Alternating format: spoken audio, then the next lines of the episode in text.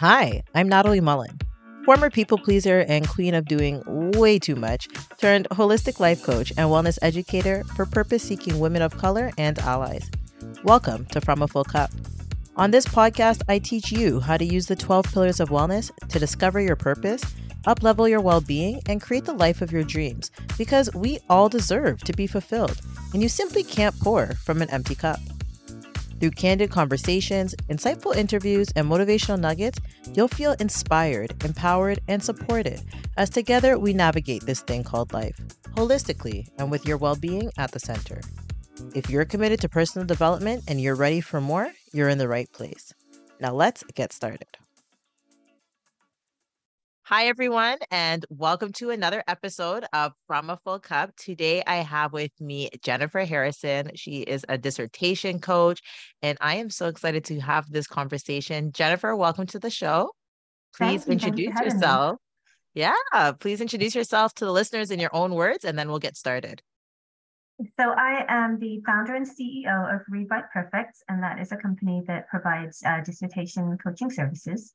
I'm a PhD myself, um, I love being a coach and I love kind of coming on podcasts and sharing, you know, tips and strategies that can help out students. Awesome. I just love all things education. So I want you to share with us how did you come to this line of work?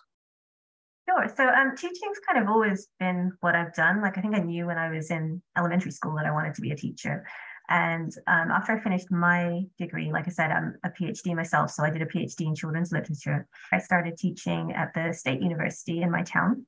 I was teaching writing, I was teaching um, English literature, I was kind of supervising grad students. And then COVID came along and changed everything. I could see that uh, grad students were not getting the support that they needed from their institutions. Um, there'd been that shift to remote learning, and everybody was struggling with it. And I also wanted my work life balance back. So I left academia and I opened up Read Write Perfect. And that's what I've been doing ever since.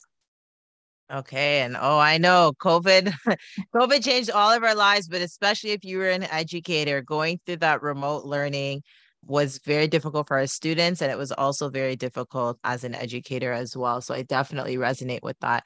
In that kind of transition to get to where you're at right now, what was one major challenge that you would say you had to kind of overcome? The hardest challenge was mindset. I think it can be very easy to be employed in a job that feels secure and that is the one that you mapped out in your head when you started your career and to kind of take take a leap into the unknown and do something different is, is a little bit scary and you don't know how it's going to work out. And even if all the evidence is there in front of you that it's going to be a, a change for the better it's really hard to do it. That was the hardest thing was that that shift in mindset to you know i can do this even though i don't really know what i'm doing.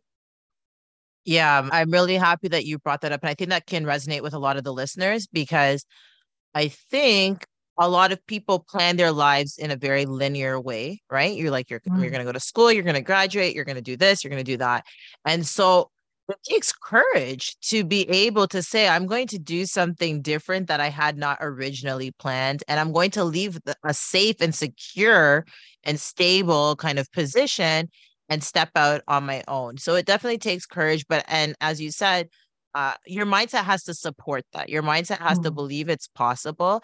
And sometimes you kind of have to hold fear and courage together. Fear is in one hand, courage is in the other, and you still move forward, right? And the good thing about that is most things in life are not permanent. So even if you go down a path that you find, you know, this is not working out, you can usually backpedal or or course direct. But it's good to just explore and see what else is out there because you might be robbing yourself of something even more joyful, even more rewarding than mm-hmm. what you had uh, before.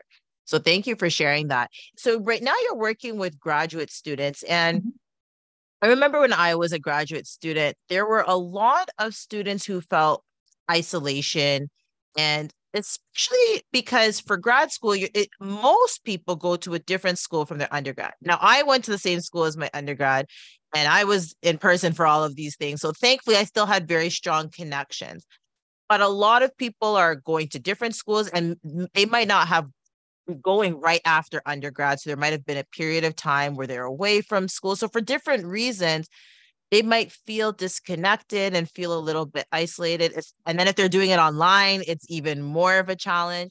So, um, and then especially when they're in intense periods of either study or they're writing a dissertation or they're writing their thesis. So, what strategies can students employ to kind of build a support network and just to help them manage that sense of isolation that is often present when you are in higher education? I'm going to actually tackle those two questions separately one about isolation and one about building a support network. Because um, i think they they require different sets of strategies. The isolation um, a lot of that i think comes down to um, your own proactiveness. Like it, it, can be very tempting to say oh well you know there are the people around me and then um, that's it now i'll be connected. But actually i think when it comes to feeling isolated, if you don't feel that there are people around you, you've got to be um, really careful about how you are structuring your time and your lifestyle to make those opportunities to be able to build a network. So that's kind of what I want to tackle first. Um, when it comes to isolation, I'd say first thing is be really strict about your work-life balance. And this one comes from looking at the students that I work with and seeing what they struggle with. Most of them feel that drive to push, push, push, push, push all day. They're sitting at a computer you know 10 12 hours a day working late into the night getting up early in the morning getting back to work. They're not actually leaving that time for there to be a support network. So i think that's the first thing is like actually make you know manage your time in a way that makes space and time for that connection with other people. Um, i'd also say that when you are thinking about being around other people again having that balance of what you are using those connections for so you can still feel just as isolated if you are around people, but all you're talking about is how stressed and overwhelmed you feel with work and how much progress you're not making. And so I would say engage in affirmative behaviors. Um, talk when you are with people, use that time to talk about what's going well or um, something completely different to work so that you are getting real connection from that time. And I would also say that you should um, keep your degree in perspective and goal map for your life, not for your career, not for your degree. And what I mean by that is know the place that that PhD holds in your life so that you can put it into perspective and not allow it to eat up everything about you. Um, that's going to help with isolation because you're going to remember that you don't have to sit at your computer 12 hours a day and burn yourself out because there are other things in your life that are important as well. And you'll you'll feel a lot better about taking that time to spend with your parents or spend with your kids or go out on a date with your partner or whatever it might be so kind of those are those are like baseline suggestions when it comes to isolation and changing your mindset about isolation. Just before you get into the second part because i just want to pause there because i think that you made some really important points. And i think that if you are in a situation where you're writing a phd or even you're making a career transition to because I know not everybody is going to necessarily be taking their PhD, but I wanted to still apply the principles because uh, we can still learn from this. In terms of understanding that work life balance. And I always talk to my clients about that too. But what is it that you want for your life? And you have to realize when when you get hyper focused on your goal, and you kind of are in a bubble, you're not realizing that everything around you is actually being neglected. You're neglecting your relationships with your family, with your loved ones, even with your own self, because you're just super focused. And I think that our society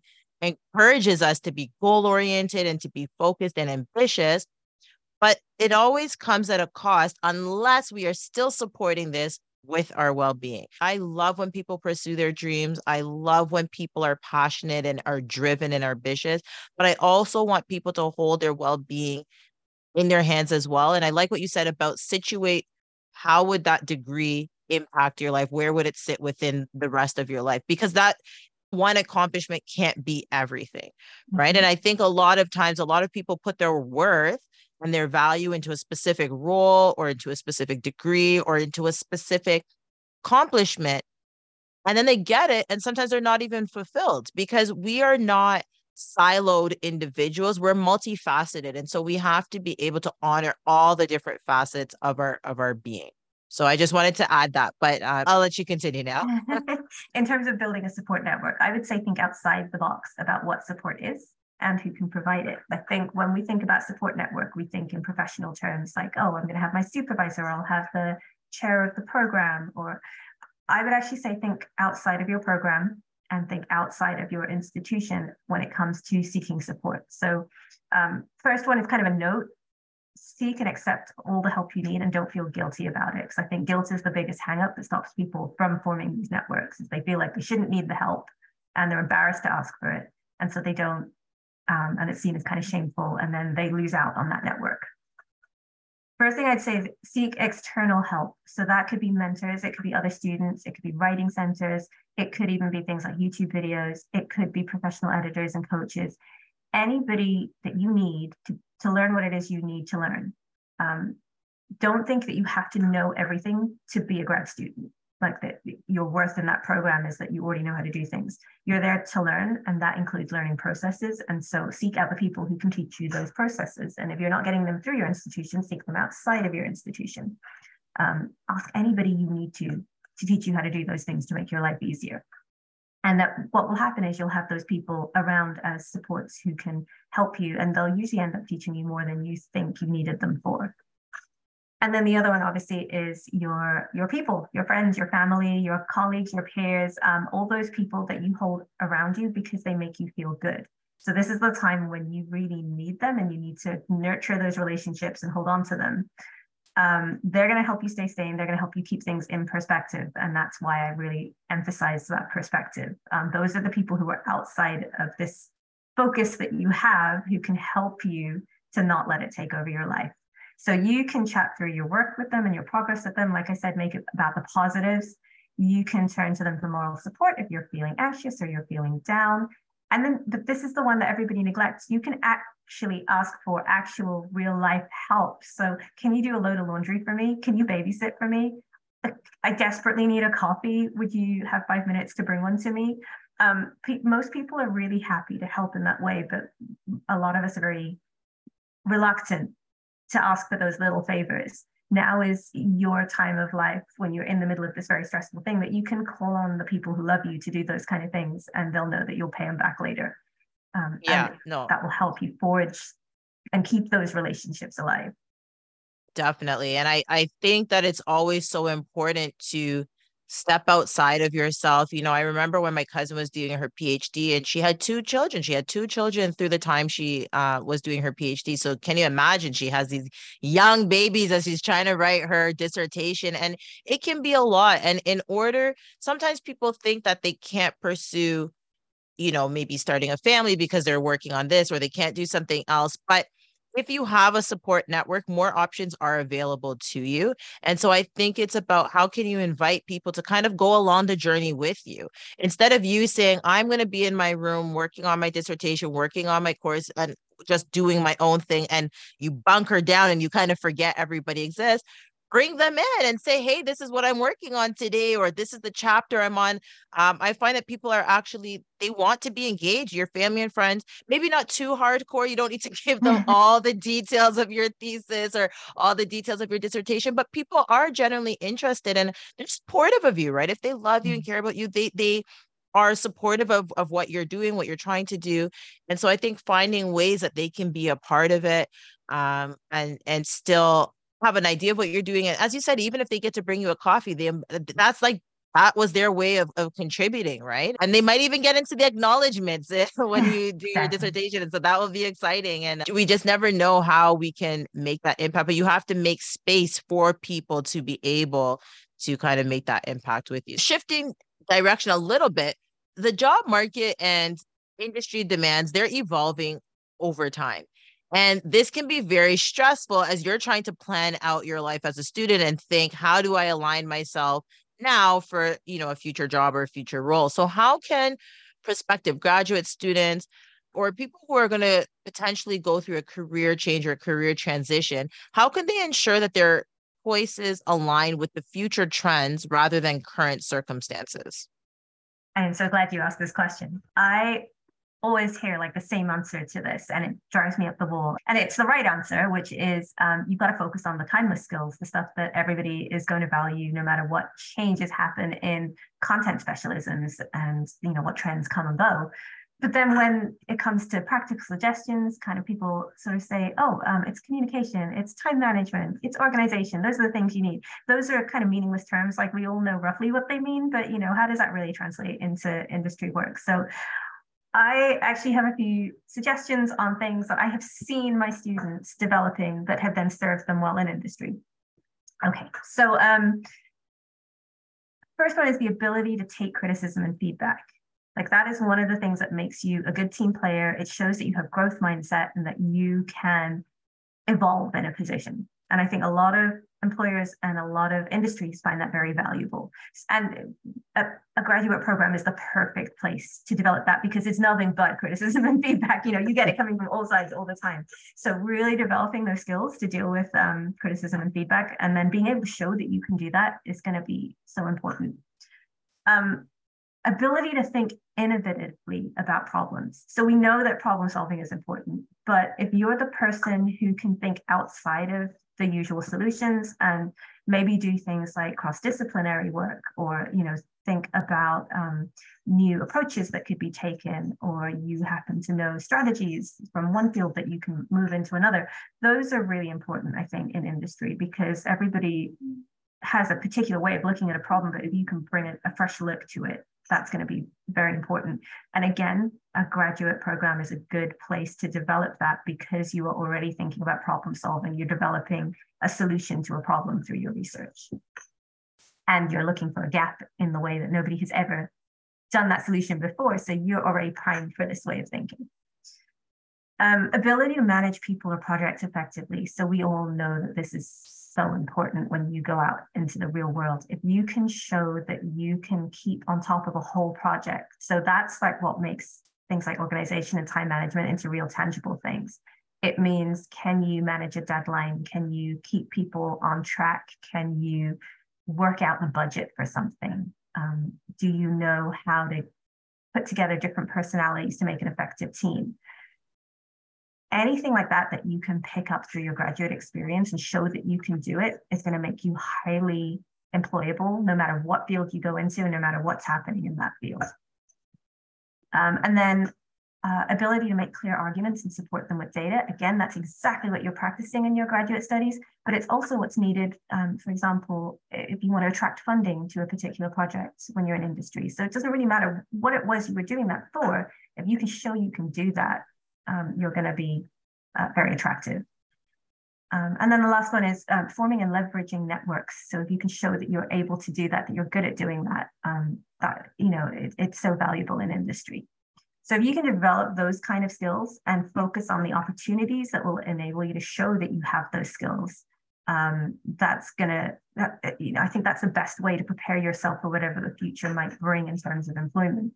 And um, like just one example is that when I was a PhD student, and this is so badly out of date that it's embarrassing, but um, back then conferences were very important. And so uh, my chair pushed me to organize a conference. And at the time, it just seemed like such a massive headache and hassle because I was trying to do my actual PhD, but it involved, um, you know, creating this events and everything that comes with event management and planning and organizing and all these people and managing timetables and train schedules and budgets and and that has been so valuable to me moving forward. But you know the few times that i needed to get a job in admin i was snapped up like you wouldn't believe because i was able to show i could do that.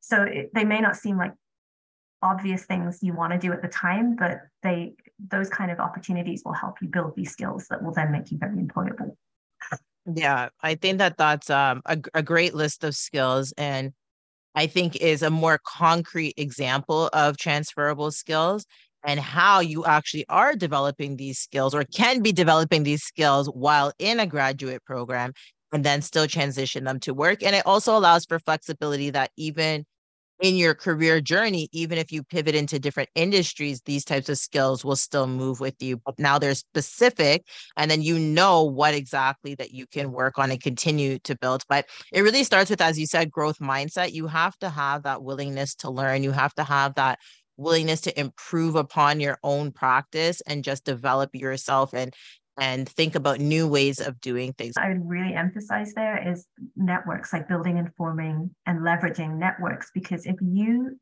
are meeting the right people and engaging in the right conversations, then you're going to be the person or one of the people at the forefront of that change, and it's never going to take you by surprise. Yes, that that's a really good point too. And I think networking and just having the network and nurturing it from time to time, you never know where it will take you in life.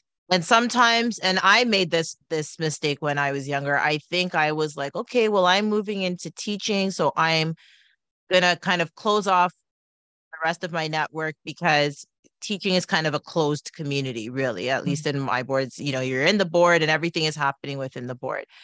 But then as I decided, okay, I want to start my own business or now I want to do wellness education. And I realized like, oh, I need to kind of have a, a network outside of my specific field and industry. And I wish I had maintained those. But at that time, I was like, oh, I don't need LinkedIn. I'm going to delete it. I'm going to delete these emails and contacts. So that's what I would really encourage anyone else to do too.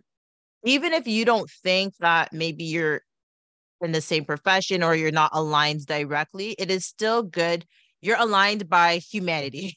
you're aligned by your existence. And so don't always think of how can this person specifically benefit me? I think it's just important about relationships, the mm-hmm. relationships you have with people in your industry and outside of your industry, period. As I said, it is, I think a lot of times in life we're thinking, well, what's in it for me? But I think if we kind of go from an angle of, well, how can I just be connected and form meaningful relationships with people and just recognize their humanity? How can I help them? Maybe there's an opportunity for them to help me or we can just stay connected for the sake of connection. I think that there is actually a lot of value in it and i don't think our society um, promotes and honors that enough. And um, you know when people are transitioning into academia or even into a new career it often involves a steep learning curve and setback. And this can be a little bit debilitating for some people, especially if they've kind of been out of school for a while or um, maybe they're kind of coming into a different program. So, what advice can you provide to help individuals cope with failures and setbacks constructively without jeopardizing their well being or motivation? Sure. So I'd say the first thing is um, you want to work on your own attitude towards criticism. So you do need that growth mindset. And it can be like I see a lot of students who come into a graduate program feeling like they, first of all, they, they should know everything already. Um, so they, they are already a good researcher, they're already a good writer. Um, you know, they're only really there to research their topic and write about it, but there's nothing else that they really need to learn. And I've even seen students come in saying, I already know what the answer is to my research question. I just need to get that answer and then write it up. You want to kind of let go of that. Um, you're there to learn. It is a, a learning degree as much as any other degree is. And so your learning processes such as researching, writing well, being clear in your arguments. Um, and you're also learning about your topic. You know, you're there to collect data and see what it tells you, not necessarily to already know what it's going to tell you.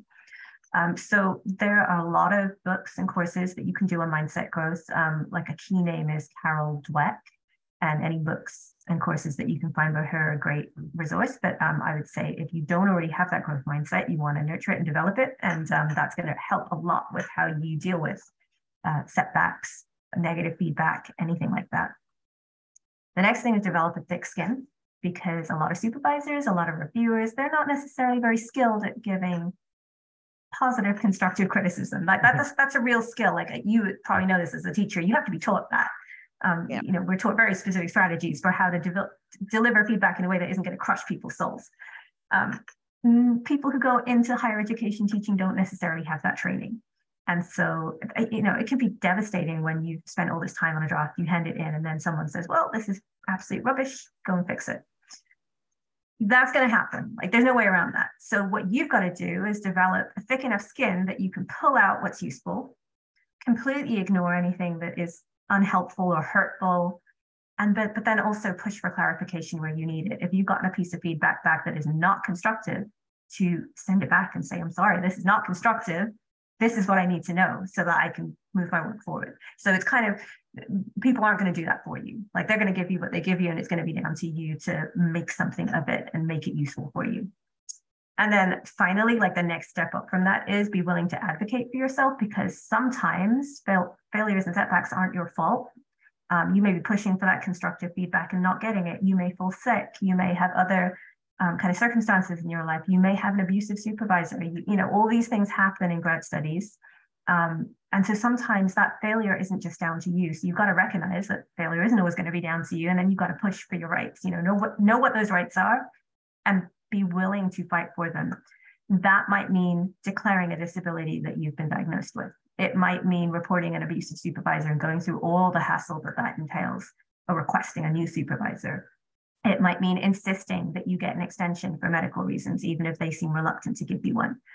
Read your program handbook carefully, know what your rights are, know who you should speak to about what issues, like know all of that stuff before you need to, so that if anything comes up, that you are ready to proactively protect your rights and so that you can maximize your success and avoid those failures when they're not your fault.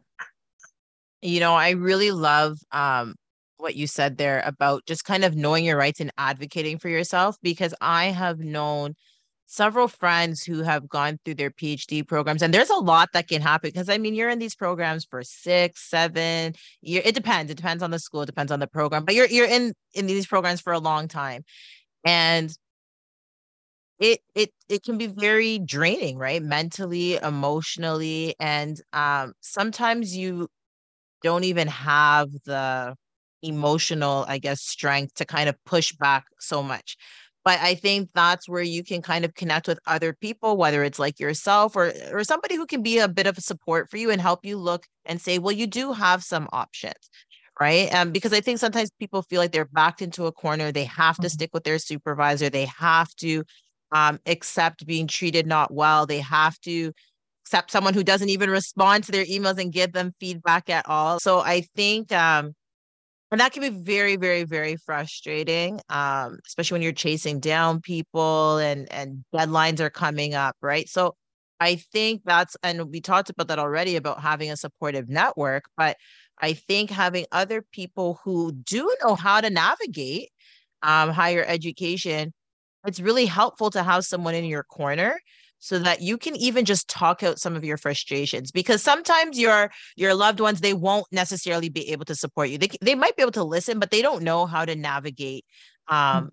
higher academia and and the difficulties and the nuances and the regulations right that are yeah. involved and and also there's a you have to be strategic in the way in which you do things because you never want to get yourself blacklisted or or get yourself into further problems so and so you have to just be strategic um sometimes advocating for yourself does have unintended negative consequences too. So you really have to weigh the pros and cons and see is it going to be worth it. And um, I still always encourage people to advocate for themselves, but sometimes you just need to put better support mechanisms around you or how you package it so that you are still protecting yourself yes. uh, and you're not just putting yourself out there as a martyr and then you now are facing the consequences. So I, you know, I really um, appreciate that.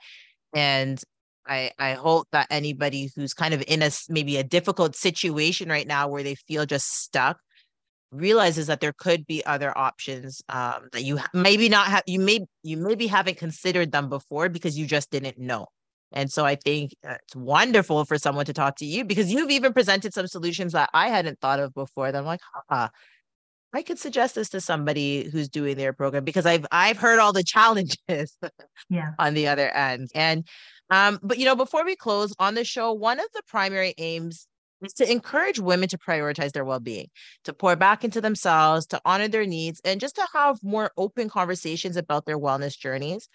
For myself as a wellness coach, I'm supporting women, professionals, and entrepreneurs, and I see a lot of the experiences that people go through, that women go through in particular, that affect their well-being, and oftentimes people feel like they're alone. They're the only one going through some sort of struggle. And it's not true. And so I really want to ask you as an entrepreneur and kind of stepping out into your own business and offering these services, have you ever experienced challenges that have affected your well being? And if so, can you share one strategy that has helped you? Definitely. So um, I think the, the biggest challenge to my well being in my career has been the assumption that I am no more valuable than how my employer treats me. Um, so there are a lot of things that are normalized and they're not necessarily great for our well-being. And but the, they're normalized. So we accept them as normal and we think, well, they're normal, so that must be all I'm worth. Um, when I was specifically when I was working in academia, I think that was that was a real issue. So low pay, unpaid labor, virtually no job security, really long hours, lack of work-life balance. Um, all of that was kind of normalized. It was just what everybody did. It was expected of you. Um, and you were kind of looked at a bit funny if you suggested that maybe those weren't great things. And um, so you kind of accept them. You think, well, that's what I've got to deal with if I want a job, and I do want a job. And nobody seems to be offering anything better than those things. So that must be all I get with my level of qualifications and experience. Like that must be what I'm worth. And that's a really hard thing to break out of on your own. Like I assumed nobody, nobody's going to be willing to hire me for better than what I've already got. And it took a combination of um, being absolutely committed to having something better and coaching and then um, some self work to overcome those assumptions and to get myself to a better place. So I needed a coach to tell me these things aren't true. And then I needed a level of courage to act on that information without necessarily knowing in my own self that they weren't true. I need a whole bunch of therapy to kind of help me deal with the anxiety of having taken that step and going, what happens next? So, you know, I would, the strategy that I would recommend is seek a coach. Like coaches know what they're doing. Um, I was one of those people who never asked for help with anything either. Like I was so against having a coach. It's like, I, why do I need to pay somebody to tell me what to do? Like I really needed a coach. I needed a coach to t- tell me what it was I should be focusing on and thinking about and having faith in from their own experience. And so I would say that that is the strategy I would recommend is that if you're struggling with thinking that you're not worth anything more, you're not worth anything better, you can never have better than what you got, you can't get there, like get a coach who can tell you, yes, you can, you can do it. And they will be that, you know, even if you don't believe them when they say it, having that validation, I don't know, it does something to you psychologically that just push, pushes you that next step that you need to go. Oh, 100%. My clients tell me that all the time. I think it's just about hearing a different perspective. We hear our own voices very loudly all the time. And even if we are positive thinkers, all of us have negative self talk within our brains. Mm-hmm. And it is very hard to kind of separate the negative self talk and figure out what is truth and what is a lie because you just hear it all the time. So you just start to think that everything in your head is the actual truth. But someone on the outside, they don't know what's going on in your head. So they're more objective and they can say, no, no, no, let's look at the facts. This is a truth. This is a lie. Right. And so it can help you. And just again, having that support to kind of overcome your your negative ways of thinking and how do you change your thinking so that you then can change your behavior? And that's where the action comes in because you do have to take action. You do have to roll up your sleeves and do some work and say i'm committed to transforming myself. I'm committed to growing as a person. I'm committed to shifting my mindset because i know the goals that i'm after. I know you know whatever it is that i want for myself that's on the other side so even that is self-awareness you have to know what you want in order to mm-hmm. ever even mm-hmm. potentially mm-hmm. get it so um, i agree with all of that i think that's really important and jennifer this has been such a great conversation and i've learned so much and i know that the listeners have as well and i want you to tell the listeners a little bit about what you offer and how they can reach you and of course the links will all be in the show notes as well I offer all different levels of coaching. Some of it's subscription, some of it's packaging.